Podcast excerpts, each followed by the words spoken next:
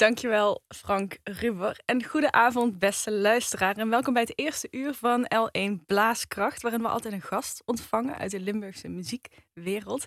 En die gast die vraag ik dan, die nodig ik dan uit om eens rond te struinen in haar, uh, haar dit keer, muziekkast. Op zoek naar muziek die veel voor hen betekent en die het delen met u waard is. Dit keer was het een digitale muziekkast, maar muziekkast toch? En de gast van vanavond uh, is Bibi Ortjens, een zangeres, een sopraan, die haar zingende leven begon bij Cumulus in Maastricht. En in 2014 begon ze aan het conservatorium hier in Maastricht bij Frans Kokkelmans. En inmiddels is ze van haar bachelor afgestudeerd, cum laude. Uh, en nu is ze bezig met haar master, nog steeds daar bij het conservatorium van Maastricht. En die jaartallen kun je al horen dat ze jong is.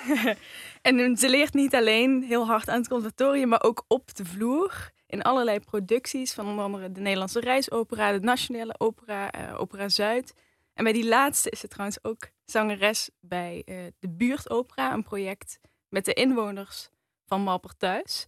En op dit moment speelt ze ook in een kinderopera, Vlogel. Ja. Bibi heeft een hele grote liefde voor het Duitse en het Franse kunstlied en voor de Weense operette, opera, maar ook een zekere hang naar de geschiedenis. Uh, de mel het melancholische, de krakende LP. en die gaan we allemaal voorbij horen komen. Welkom, Bibi. Ja, bedankt. Hoi.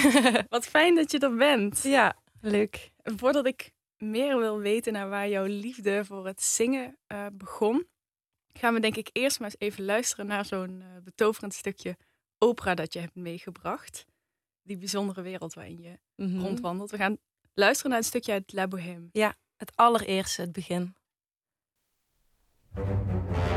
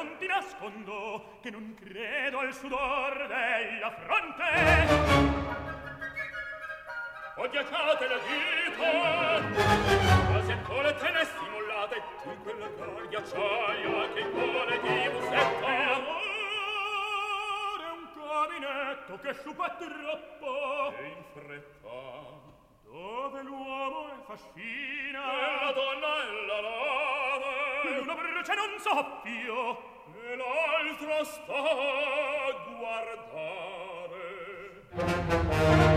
Ma intanto poi si gela. E si muore di nedia fuoco ci vuole aspetta sacrifichiam la sedia.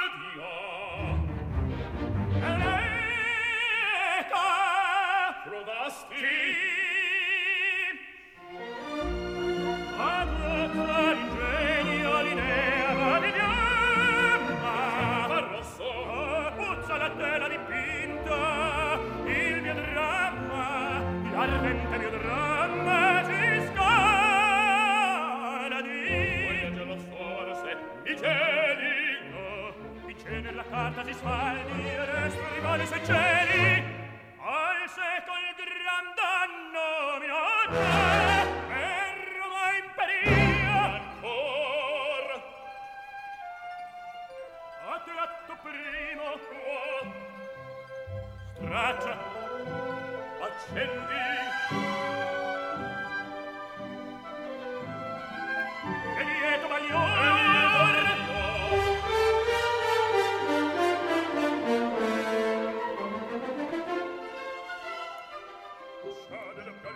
Ja, Ja, begin van Le Bohème van Puccini. ja. Waarom die grote opera? Het is jammer dat de luisteraar thuis je kan niet, niet kan zien, want je Ja. zit helemaal erin. Ah, het is zo mooi. Het is echt alles meteen eh, zonder agressie. ehm, wordt het je in de schoot geworpen van hallo, hier is de opera, welkom. We gaan dit jullie nu geven. Ja, en jij, jij, jij krijgt het niet alleen, maar je maakt het ook. Je bent erin rond gaan lopen. Ja, ja. Maar ook wel met dat gevoel van. Eigenlijk met het even mooie gevoel wat ik als luisteraar heb als ik naar de opera ga. Ehm, wat ik eigenlijk het allermooiste bij opera vind, is het besef: je gaat zitten, ofwel je gaat spelen, maar eigenlijk maakt het niet zoveel uit. Ehm, en allemaal individuen, een soort, soort bijen in een, in, een, in een bijennest, hebben allemaal een krachten gebundeld Hm. vanuit het atelier, de zangers, de, eh, het orkest. ehm, om daar live iets neer te zetten. Met zo'n gebundelde concentratie en ook wel zo vluchtig, omdat het live is. En je doet een paar shows en de show is weg. Hm. Dat, dat is van beide kanten, denk ik. Als publiek, maar ook als, als, als zanger, als speler in de productie. Dus jij bent zo'n bijtje in die bijenkorf, Ja. ware, die een stukje, een klein stukje van het werk doet om het grote geheel... eh, Ja, en al die, al, al die kleine stukjes bij elkaar wordt dat nog groter dan de, de optelsom. Mm. Ja. En hoe is dat gekomen? Wa- wanneer ben je begonnen met zingen? Zingen, ehm, dat was in mijn tussenjaar na de middelbare school. Dus hier aan het Porta Musana. En ik wist echt niet wat ik moest gaan studeren. En toen dacht ik, oké, tussenjaar, ik ga niet iets doen zomaar om het maar gewoon te doen. En toen ben ik begonnen met zingen. En ik dacht wel meteen klassiek. Ik dacht wel, heb je meteen een, een, een specifieke techniek? Weet je, zoiets iets wat je vast kunt houden, zeg Had je al iets met, die, met klassieke muziek? misschien wel iets meer dan de gemiddelde leeftijdsgenoot. Ik luisterde wel naar klassieke muziek, maar heel beperkt. Een paar van die hele lievelingsstukken die je dan heel hard op je koptelefoon naar school luisterde, zeg maar. En mijn vader nam me wel eens mee naar concerten. Maar niet zo als in een... Je hebt ook van die families, ze draaien het helemaal om klassieke Ja. muziek. Het was gewoon altijd veel verschillende muziek thuis. Oké. Maar je besloot dus, oké, nee, dat klassie- klassieke zang, dat Ja. ga ik dit jaar leren of nu. Ja. Of, gewoon maar eens beginnen met iets wat niet voor een instituut moet. Want je hebt eigenlijk vanaf je vierde levensjaar tot dan ik was klaar toen ik 17 was, eh, zit je fulltime eigenlijk op school. Mhm. Dus gewoon een keer iets wat niet van een instituut hoeft, maar gewoon omdat je het leuk vindt als grootste reden. Gewoon leuk. Ja. Maar blijkbaar ging het toen best wel goed. Ja, ja. Het ging eigenlijk meteen heel erg goed. En dat maakt het dan ook heel erg leuk, want dan stroomde het, zeg maar. Hoe ging dat dan? Ik, stel me voor, je gaat gewoon naar Cumulus, Mhm. krijgt les. Ik bedoel, ik heb zelf ook muziekles. Ik heb nooit ambitie Ja. gekregen om daar meer mee eh, te gaan doen. Ja. Eh, Maar bij jou was dat dus anders. Waar, waar kwam daar een omslagpunt? Wat, wat was dan het punt dat je realiseerde, wow, misschien is dit wel wat ik wil doen? Ja, ik denk dat het bij. Kijk, als je aan een instrument begint, kun je niet meteen heel goed zijn. Of dat je meteen denkt, wow, het vloeit in dit instrument. Maar omdat zang dan toch zo dicht bij je staat. Als daar gewoon al vrij snel, relatief snel een, een, een, een, een, een mooi geluid uitkomt. Of een eigen geluid. Of dat je gewoon merkt dat je lichaam daar iets mee kan. Dan, dan is dat denk ik veel sneller te volgen dan gewoon met pianolessen beginnen bij Cumulus als je 17 bent. Mhm, Snap je? Het is wel, het is wel heel anders zang. mhm. Ja. Maar toen ergens in dat jaar, in dat tussenjaar, neem ik aan, dat er een omslagpunt kwam. Ja, Dat je oh ja. dacht, ik was op zoek naar misschien een studie die bij me past en ik weet het Ja. nog niet en ik neem daar tijd voor. Maar uiteindelijk ben je dus aangenomen op het conservatorium in Maastricht. Ja, dat begon eigenlijk überhaupt al met dat ik altijd al zoiets had, ook op de middelbare school, van oh wow, mensen die op het conservatorium zitten. Die hebben zo'n geluk, want ze hebben gewoon een, een rode draad in hun leven. Het maakt niet uit wat er gebeurt. Je hebt altijd iets van, van van waarde wat, wat, wat, wat jouzelf overstijgt. Dat vond ik heel belangrijk. Al meteen dacht van, oh, je hebt gewoon altijd dat Mhm. in je leven. En, en toen het eigenlijk een beetje duidelijk werd dat ik ook gewoon auditie kon gaan doen, daar had ik nooit aan gedacht, Hmm. ever. Ehm, was dat wel van, wow, dan kan ik misschien zoiets gaan ontwikkelen. Dat ik zoiets waardevols in mijn leven heb. Dus, dus er was al wel een behoefte, Mhm. maar een soort behoefte die nog niet gekaderd was in het zingen. Mhm. En dan ineens vind je dat, daar lijkt die mogelijkheid te komen in het zingen. Dus dan ineens denk je, ja, eh, als, als ik dit kan doen, is het vanzelfsprekend. Dit is wat ik wil doen. En toen lukte dat. Ja, toen lukte dat. En sindsdien, want je loopt er nog steeds rond, nu als masterstudent, Mhm. sindsdien ben je dus begonnen aan het conservatorium in Maastricht. ja, ja, klopt inderdaad. En was dat vrij snel besloten, dat moet Maastricht worden, ik wil daar gaan studeren? Eh, ja, ik heb volgens mij ook maar een filmpje opgestuurd naar Amsterdam. Want ik dacht, nou ja, laat ik het maar proberen. En daar kreeg ik de reactie, het, het, het, het is niet het niveau wat we zoeken. Wat ik ook heel erg snap. Want ik had echt net een paar maanden zangles. En het fijne in Maastricht... ehm, ik werd aangenomen door Frans Kokkelmans. En hij is iemand die heel erg luistert. Hij hoorde gewoon iets van... Wat zei hij nou? Iets van goed instrument. Hmm. En dan heb je dus nog een hele ontwikkeling. Mhm. Maar je hoort dat de kern, eh, dat er iets in zit. En, en, en zo'n leraar heb je ook nodig. Je hebt niet een leraar nodig die al van een soort succesplaatje maar doorgaat. Je hebt een leraar nodig die uit jou het beste haalt. En dat is hij echt voor mij geweest. Dat is echt heel bijzonder om dat te hebben. Ja, heel bijzonder. Echt een, eh, ja, echt een mentorschap krijg je aangeboden.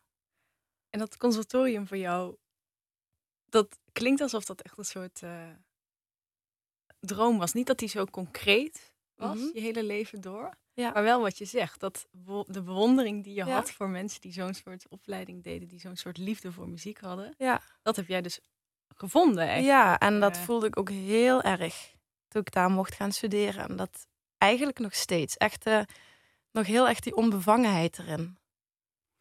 En ehm, als een onderdeel van je studie ben je ook op uitwisseling naar Wenen geweest. ja. En het stukje muziek waar we nu naar gaan luisteren, het lied waar we nu naar gaan luisteren, heeft volgens mij daar voor jou in ieder geval iets mee te maken Ja. qua herinneringen. Laten we maar even gaan luisteren naar uh, Wier Wandelten, Johannes Brahms.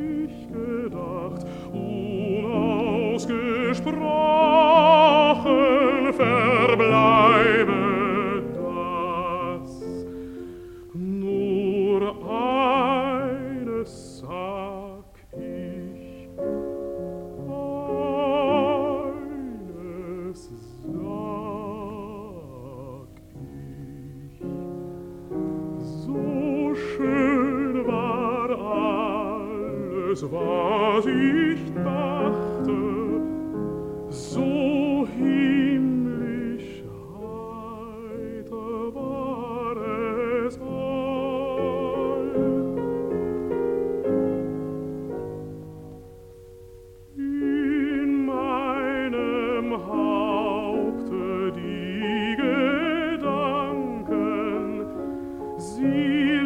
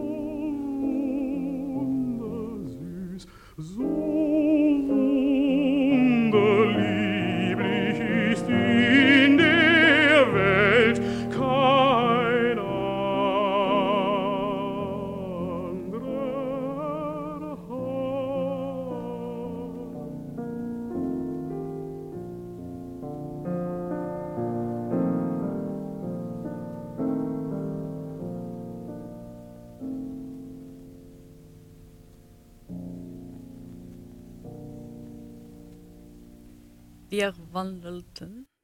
Johannes Brahms. Ja. Heel mooi klein Duits lied. Ja. En eentje die je meenam, je vertelde me dat omdat het je soort terugbracht ook naar Wenen. Ja. Ja, ik kreeg het eigenlijk als lied ehm, eh, daar van, eh, van de lerares van, oh, dit, dit is mooi voor je, probeer dat maar. En daar, vertel even, want je ging dus Oh ja, ja, ik sla het over. Eh, ja, ik ging in mijn, eh, dus vorig jaar wintersemester, ehm, dus in mijn master, naar Wenen. Erasmus-uitwisseling. Dus dat is dan één semester. Ehm, en het, ik had al zoveel geluk dat ik gewoon mocht gaan. Want eigenlijk alle Erasmussen werden afgezegd. Door Mensen uit hogeschool, ja, van COVID. Maar het- je hebt het geluk dat het conservatorium Erasmus... Niet veel mensen doen een Erasmus. Want je moet het ook... Je gaat niet gewoon van een instituut naar een instituut. Je gaat echt ehm, persoonlijk contact leggen met een leraar. Van mag ik een semester bij u komen studeren? En dan zegt de leraar, is goed. En dan ga je het regelen. Mhm. En dan regel, regel je het via de Erasmus. Maar het is niet dat je gewoon met dat systeem een beetje kunt meezeilen. Mhm. Ja, dus, eh Dus daarom jij dat ook kon gaan. Want die vrouw zei, ja, kom maar gewoon. Ja. En ik kan een kamer. En ja, dan kun je gewoon gaan. Ja, Ja. precies. Dus zo kwam het. Je was in Wenen. Ik was Ja. er ja. ja. Ja. En die, waar, Wenen was een bewuste keuze voor jou? Ja, ehm, echt. Ja, je zei het in de introductie al. Dat was, is het eigenlijk heel simpel gezegd. Voor mij zit in dat, in dat oude Europa en dan ook dat besef van dat Hongaars-Oostenrijkse rijk, waar gewoon zoveel voor mij mooie muziek uitkomt. Echt die, ja, ik hou heel erg van die operetten. Zeker als het oude opnames zijn. En niet te veel eh, glamour en, en plastic. En ja, echt meer, meer de, de, de, de, de schoonheid van een mooie melodie. Dat zit voor mij echt in, eh, in die muziek. En, en dan ook een beetje dat, dat, dat wilde met de cymbalon van de, en veel invloeden van de, van de Sinti-muziek bijvoorbeeld. Ja. Ehm, en dan loop je daar in een stad waar zoveel respect is en liefde voor de klassieke muziek. Dan staat er weer een beeld van Johann Strauss. En dan loop je door het park en dan staat er weer een Mozart. En dan ben je weer in de Beethoven-gassen of zo. Gewoon...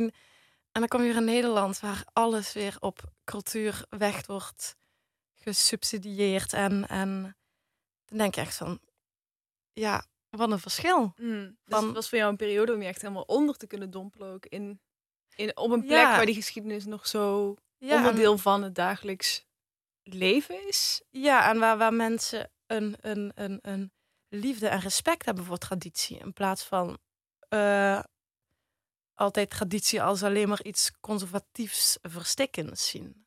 Dat vind ik gewoon heel erg mooi. En, en daardoor wordt je ook weer een beetje terug in die tijd genomen. Kun je dat uitleggen? Wat, wat traditie voor jou dan betekent? Ja, ehm, voor mij traditie. En dat vertaalt zich heel goed in verschillende dingen. Bijvoorbeeld in de klassieke muziek, waar de techniek bijvoorbeeld een hele oude traditie heeft, maar we ook gewoon oude stukken zingen. Vertaalt zich ook goed in alles wat religie is. Eigenlijk alles wat de tijdlijn van jouw leventje van 80 Mhm. jaar misschien zo overstijgt. En, en traditie lijkt dan een beetje de, de, de handvaten om in die grote tijdlijn te zitten. Om daar onderdeel van uit te maken, om je daartoe te verhouden. Precies, om onderdeel uit te maken van een tijdlijn die jou totaal overstijgt, maar waar jij deel van mag uitmaken. Hm. En voor mij is traditie iets wat dat de hele tijd kan weerspiegelen en waardoor een beetje de poort er naartoe, zeg maar. Het is ook een bepaald soort melancholische inslag die je Ja. hebt. Het is melancholisch, maar melancholie slaat wel denk ik altijd terug op het verleden. En dit gevoel gaat juist over die tijdlijn voelen in het heden. Het is niet altijd, het is niet alleen maar terug willen gaan, zeg Mm. maar. Niet Mm. een zucht naar vroeger. Dat vind ik het mooie aan nu, dat we alle muziek kunnen luisteren. Dat Dus- je jouw muziek naar mij kan sturen via Ja, Spotify. Nu, zeg maar. Niet Nu. vroeger. Het is, Dat Mm. gebeurt dus nu. En, en toch ben je daardoor bewust deel ehm, van, van die tijdlijn van menselijkheid, zeg maar.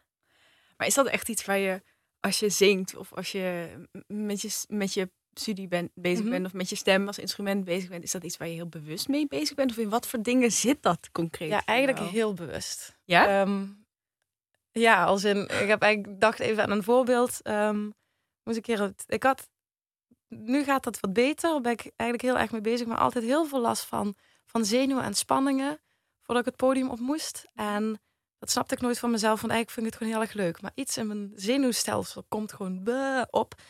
En een keer een podium op, maar dat is vaker geweest, maar deze keer heel specifiek. Dat ik dacht van, ik zing dit niet.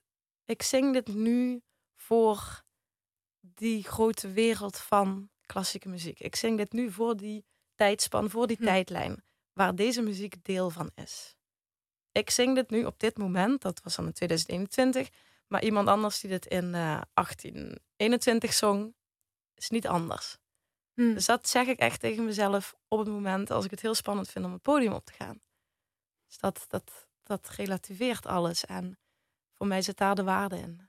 En dan zijn we eindelijk weer terug bij die bijenkorf. Ja, precies. Maar dan niet een bijenkorf die nu heel praktisch is. Niet alleen backstage, Ja. achter de schermen, al die werkbijtjes, maar juist ook door de tijd heen. Ja, het gaat dan toch inderdaad altijd over deel uitmaken van iets groters, wat, wat jou overstijgt. Hm. Ja, Ik vind het wel bijzonder dat je juist die traditie van die muziek eh, heel erg onderdeel maakt van wie jij bent als, als zanger, als zangeres. Mhm. Eh, in plaats van dat je die ook moeilijk vindt om mee om te gaan. Want dat is iets wat je nu ook hoort om, onder jonge muzici. ja. Die juist zelf willen, nieuwe dingen willen doen en zich geremd voelen door die traditie. Terwijl voor jou is het een soort gereedschap bijna ja.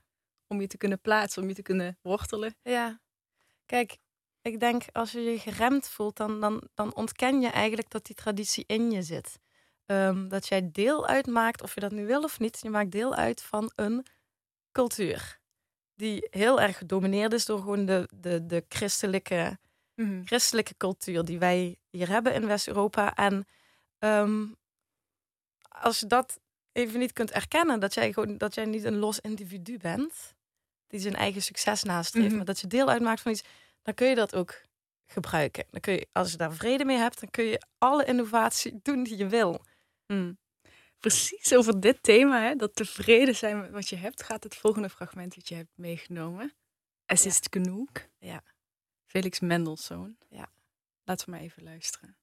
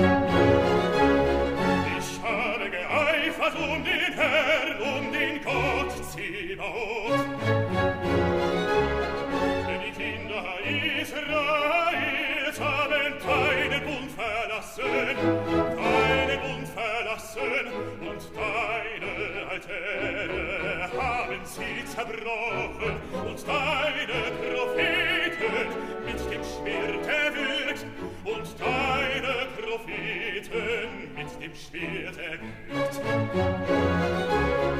Ich habe geeifert um den Herrn, um den Gott Zebaoth,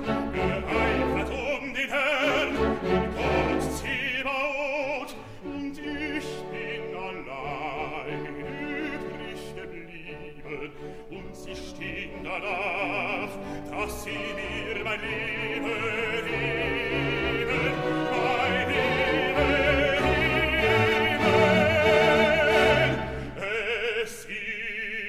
genug.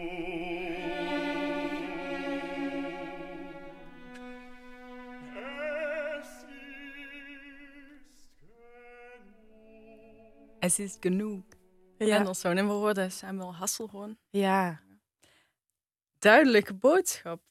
Maar Ja. ook in het kader van wat je net aan het vertellen was. Het is genoeg. Je bent deel van het grotere geheel. Ja, en vooral eh, toen ik dat voor de eerste keer hoorde, dacht ik, wauw, eh ik ben niet besser dan mijn Väter. Want ik ben, ehm, ik ben niet beter dan de vorige generatie of de generatie daarvoor. En beter bedoel ik ook ehm, meer ontwikkeld.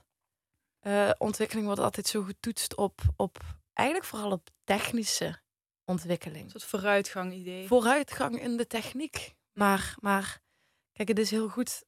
Ik denk dat de, de mens moet altijd creërend blijven. En daarom dat een technische ontwikkeling goed is, omdat de mens creatief bezig is. Maar Mhm. elke technische ontwikkeling geeft ook weer een probleem. Dus het is gewoon, het is neutraal. Dat de mens het doet, is goed.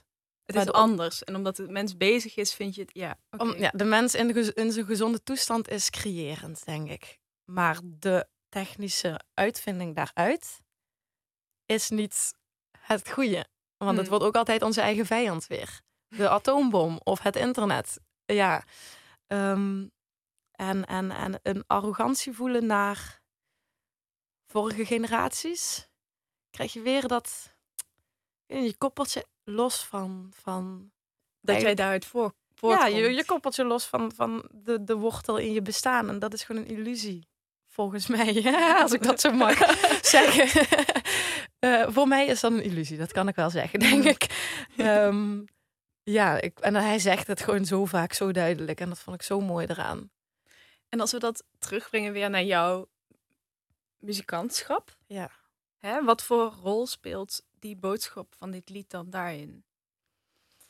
Ehm, ja, even denken. Ten eerste gaat het over hoe ik over de wereld wil denken en over voorgaande generaties.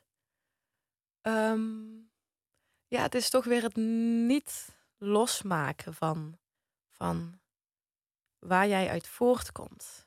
En dat bedoel ik helemaal niet als ofwel een gevangenschap, ofwel dat we niet altijd weer iets te leren hebben. Juist ook door de vorige generatie. Maar je erboven stellen vind ik altijd heel gevaarlijk. Mhm. Maar hier maak je, dit vind ik wel interessant, want daar maak je, je maakt nu de link ook naar het leren, de rol van leren in je leven. Ja, ja, Waar we, je kan natuurlijk een soort eh, hang naar traditie ook eh, opvatten als dat je juist niet meer hoeft te leren of dat je juist ja, daarvan kan leren, maar daar niet mee. Snap ja, je wat ik ja, ja, ja. bedoel? Terwijl bij jou hoor ik ook dat het juist toekomst, maatschappij gericht is naar waar Ja. ben ik nu dan en Ja, hoe behoud ik me daartoe? Ja, ik denk, hoe, hoe, hoe behoud je je überhaupt tot de grote vraagstukken des levens?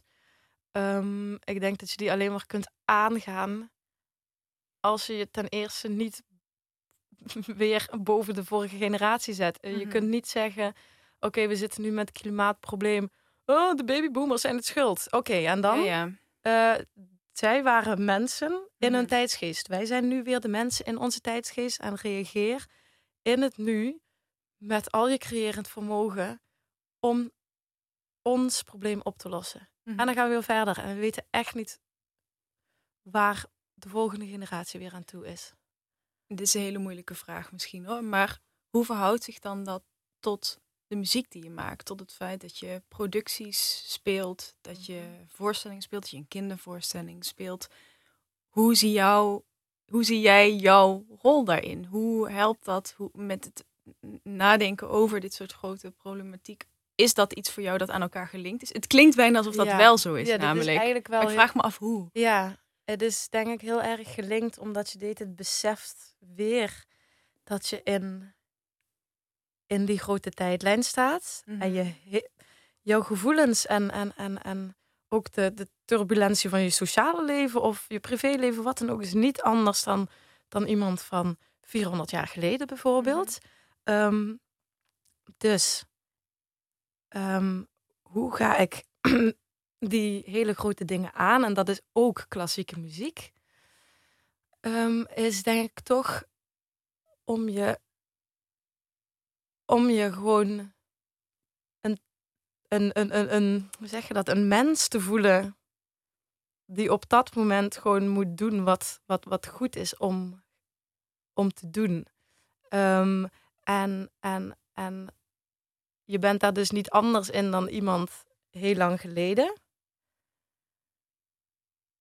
Dat is moeilijk om, om uit te leggen. Ja, moeilijk om concreet te maken. Misschien. Ja. Ik zeg, het is ook een heel lastige vraag hoor. ja, Maar ik vraag me gewoon af, zit dat dan puur in het spelen van voorstellingen, het vertellen van verhalen die al lang bestaan, die Ja. herkenbaar zijn, die het persoonlijke overstijgen? Of ja. zit, het, zit het je, ja, ik weet het niet, Ja, het antwoord gaat dus niet natuurlijk. alleen over het vertellen, want dat is het wat je uitzendt. Maar het gaat heel erg ook over, over het grootste deel van je, van je muzikantenbestaan is wel jij op je kamer ehm, die de muziek is aan het studeren. Mhm. En waarom is dat zo waardevol voor me? Omdat ik Mhm. me dan deel uit voel Ja. maken van alle mensen altijd. Die dit creëren. Mhm. En, en ze hebben dat op dat moment ge- gecreëerd. Niet als iets ouderwets oudbolligs. Dat was wat ze toen maakten. Mhm. Dan heb, aanvaard ik dat ook opnieuw als iets wat nu gemaakt is. Maar ik geef het nu weer opnieuw door. En daardoor is iets nooit, als iets gewoon mooi is en niet kitsch. ehm, of niet gewoon een maniertje. Dan is het gewoon een hedendaagse creatie. Krijg je telkens een, maar dat betekent dat je telkens opnieuw invulling geeft. Ja, en, en, en telkens opnieuw die frisse spurt van creatief zijn voelt. En, en ehm, dat is precies dat gevoel wat diegene ook had. 400 jaar geleden. Dat is niet anders. Maar ergens is het een heel andere manier om ook te kunnen kijken naar eh, de manier waarop ook kunst, ook muziek, politiek is, Ja. kan zijn. Ja, Ehm, omdat, en ik zeg dit ook omdat we dadelijk gaan luisteren naar, eh, naar iets wat, naar Russische eh, muziek. Ja. ja, Ehm, er zijn natuurlijk een hele hoop politieke discussies ook op dit moment. ja. Met de oorlog die gaande is. Ja. wat moeten we spelen, wat moeten we niet spelen. En jij zegt eigenlijk, kies niet voor een zwart-wit optie, als ik je goed hoor. ja. En Maar geef nieuwe invulling. Denk na, gebruik die muziek om je opnieuw te Ja. verhouden. ik vind sowieso dat, dat, dat kunst... Maar muziek eigenlijk. Ik, ik wil niet te veel over kunst in het algemeen zeggen. Omdat ik gewoon zoveel met muziek bezig ben. Maar Mhm, Tuurlijk. Eh, muziek moet niet politiek misbruikt worden. Dus dan is het niet gebruikt, maar negatief is het misbruikt. Ehm, dat er nu. Ik denk in, in de politiek wel. Bedoel, dat is het ingewikkeld aan oorlog. Eh, het super ingewikkeld vraagstuk. maar dan moet je zwart-wit in zijn. Je hoeft de oplossing niet... eh, Nee, en, en, en, en ehm, er zit gewoon een enorme slechterik in Rusland. Ook door weer een enorm oorlogstrauma wat de Russen al generaties met zich meedragen. Ehm, maar die muziek is niet gecreëerd door slechterikken. ja. De muziek wordt gecreëerd van binnenuit en niemand is van binnenuit slecht. Dus je kunt niet...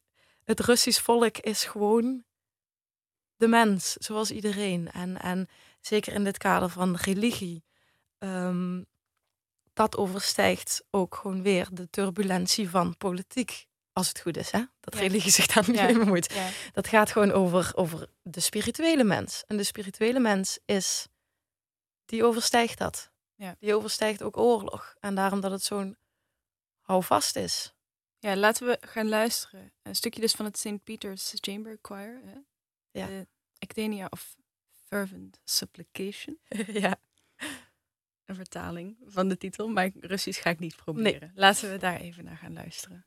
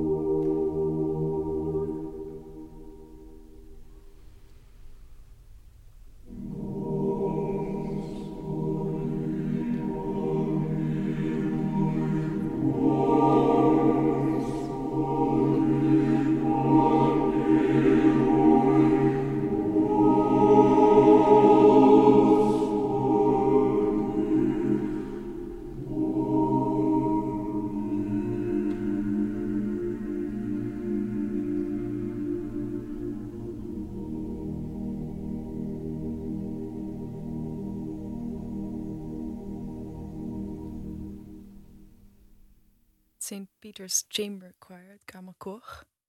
De spirituele mens, Ja, deze muziek. ja, ja, enorm. En ook echt eh, de ruimte van zo'n gigantisch koor met ook zo'n lage stemmen.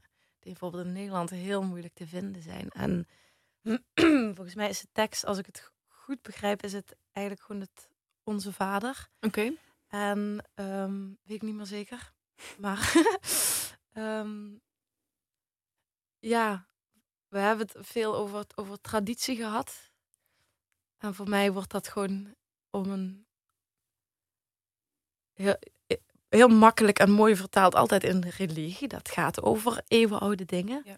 En ehm, wat ik hier heel erg in hoor is, is en ook ervaren als je dat gewoon op je koptelefoon hebt. En dan heb ik zo'n eigenlijk een hele afspeellijst, dus het gaat de door. Dit is dan maar zo twee minuutjes of zo. Ja. Ehm, het is niet, ja, via dit ook weer, traditie is niet ouderwets. Het is tijdloos. Het is altijd het handvat naar de tijdloosheid. En, en daarom dat ik mezelf dan ook weer zo aangetrokken voel tot, eh, tot religie. Want daar zit weer die tijdloosheid in. Ja, want wat, wat, wat is jouw verhouding dan tot religie, persoonlijk? Ehm, nou, ik ben niet gelovig opgevoed. Mijn, eigenlijk mijn opa's en oma's waren al niet meer gelovig.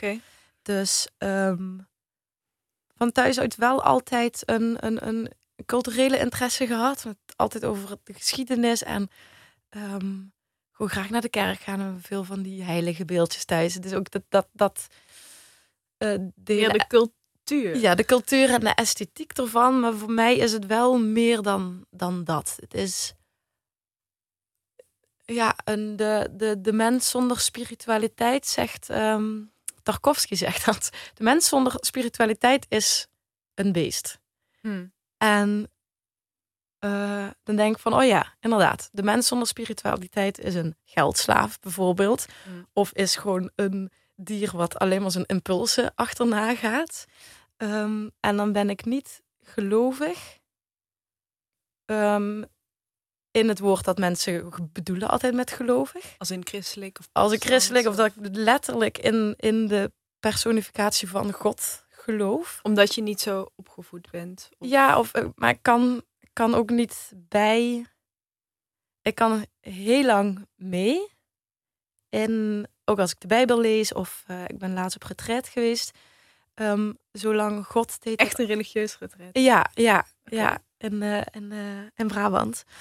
En ehm, eh, zolang God voor mij een metafoor is voor alles wat levend is en, en, en het tijdloze in ons, Mm. kan ik er superveel mee. En daar zit voor mij eigenlijk universele spiritualiteit. Maar wanneer ik stop en dat ik niet meer mee kan, is, is als God echt aangesproken wordt als persoon die ergens anders is, echt een entiteit. Maar vertel eens hoe retraite. Ja. Want je bent niet gelovig opgevoed, je Nee. hebt interesse en toen dacht je, ik ga op retraite. Hoe, hoe, Ja. hoe- wat? ja, het was eigenlijk het hele afgelopen jaar was ik zoveel, eigenlijk veel religieuze boeken aan het lezen, zeg maar, over religie, wat het, wat het betekende, vooral over, eh, eigenlijk alleen maar over het christelijk geloof en boeddhisme ook. Ehm, en ook de Bijbel aan het lezen, verschillende vertalingen ook. En, en op een gegeven moment dacht ik van, hm, wacht, ben ik nou gewoon niet gelovig omdat ik niet zo opgevoed ben? Mhm. Of is dit iets waar ik eigenlijk heel veel kan vinden? Want het hele jaar door vond ik er veel in door zelfstudie. Ja. Maar het, daar stopt het ook. Het kwam niet in de, in de praktijk. Dus ik dacht, ja, ik wil dat gewoon. Ik was ook gewoon zo nieuwsgierig van hoe gaat het nou echt praktisch. Dus toen eh, heb ik me aangemeld voor een retreat. En het was super interessant. Maar het heeft wel het tegenovergestelde gedaan van bekeerd worden. Want ik was, kwam onbekeerd thuis. Het was heel interessant. En, en, eh, maar maar het, het, het verbaasde me hoe erg God een, een extern personage is. in, die, in die week? Of ik weet niet Eh, ja, zeg maar in, tenminste wat ik heb gezien. En dat was een retreat. Dat was wel heel speciaal. Het was katholiek en protestant. En, en een beetje wat daartussenin zit. Ehm, dus ik kreeg wel een heel mooi allesomvattend beeld van... oké, de, de, de, de christelijke religie in de praktijk. Ehm, maar God werd zo aangesproken als extern persoon... Hm. dat ik er juist eigenlijk eenzaam van begon te voelen. Van, van, eh, voor mij was altijd het hele goddelijke zit in iedereen... en daarom zijn we allemaal hetzelfde van binnen. Ehm in elk levend wezen. En toen dacht ik van, ja, maar dit, nu kan ik het niet meer. Ik kan het alleen maar dus totdat een, een metafoor mag blijven. Ja. Maar dat maakt het eigenlijk niet minder gelovig en spiritueel of wat dan ook. Mhm. Maar misschien wel minder kerkelijk dan. minder dus. de gevestigde religie. Mhm. Maar ik vind het, dit is altijd zo moeilijk als mensen zeggen van, geloof je? Van, eigenlijk moet je dan vragen, je, maar wat vraag je eigenlijk? Geloof je in wat? Of, of ja, Of ga je naar de kerk? Ga je naar de eh, kerk? Ben je gedoopt? Ik ben dus niet gedoopt. Ehm, ja, maar dit is ook wel weer het, het gevoel van hele waardig, waardelijke, waardevolle gevoel van, van, van geworteldheid en, en tijdloosheid. Maar je kwam dus een soort niet bekeerd ik kwam niet terug. bekeerd terug en ik dacht ook voor het eerst van, oh, even al die religieuze boeken, ik had er geen zin meer in. het was echt even van, hoe, even genoeg. Ja. Maar ook al was het even genoeg, eh, Ja. we gaan toch wel nog even naar één religieus lied luisteren. Ja, oh, maar dat, ja, dat is Dat is de anders. tijdloosheid en spiritualisme. Dat, dat, is, Dat blijft. Dat blijft. Oké, nou dan gaan we toch even luisteren naar Slaap nu, mijn Jeeske. Van de Maastrichter Staar. Onder leiding van eh, Martin Koekelkoren.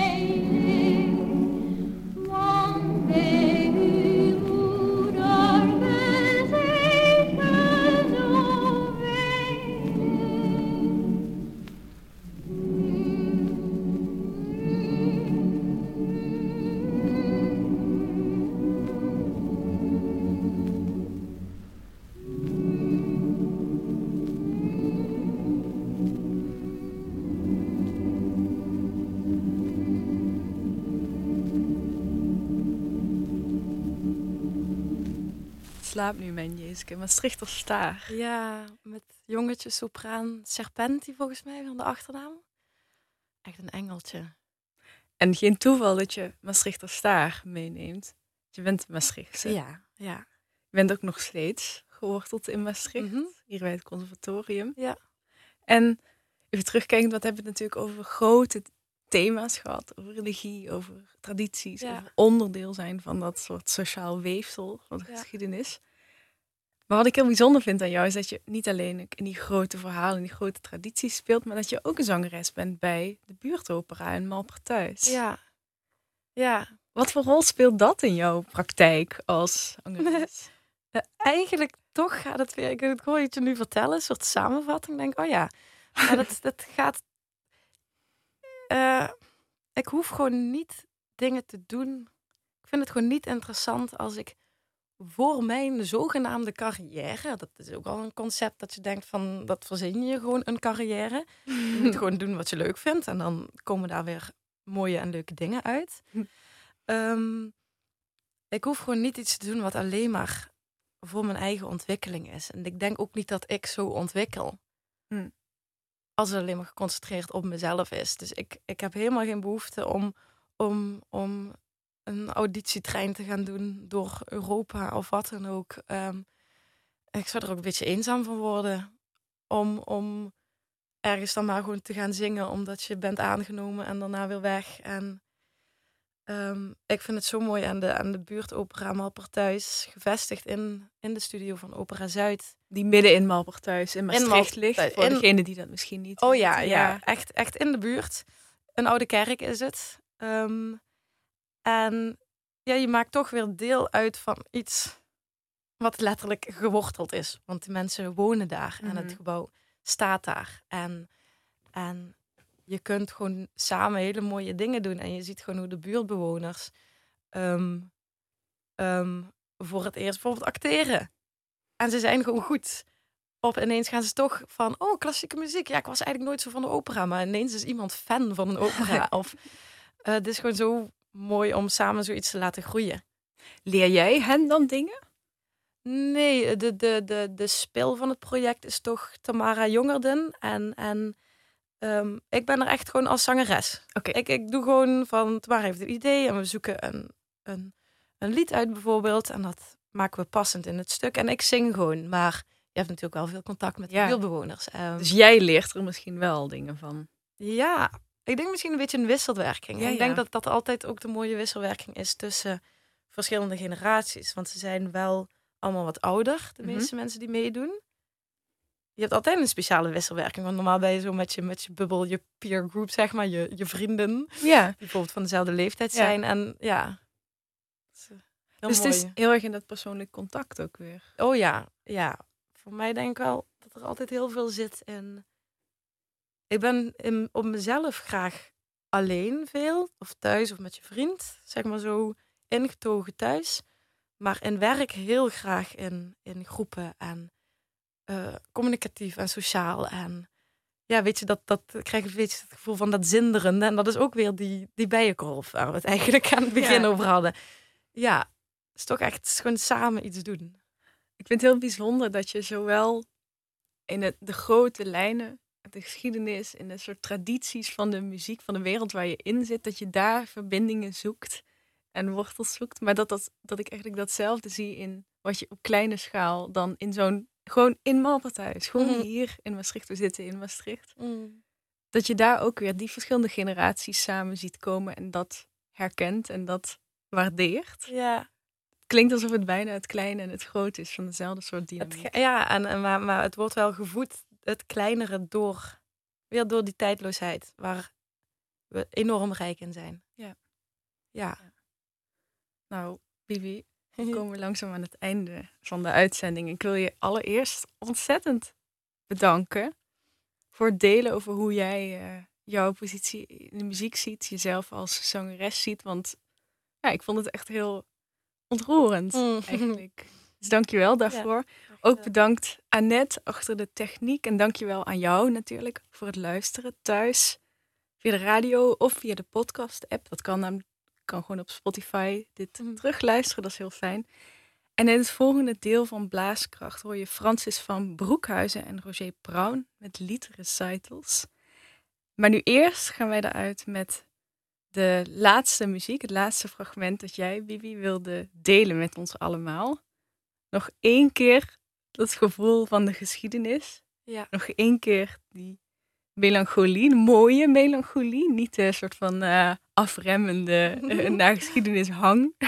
maar die melancholie die muziek in ons draagt en die ook in ons zit. Die muziek Ja. los kan maken.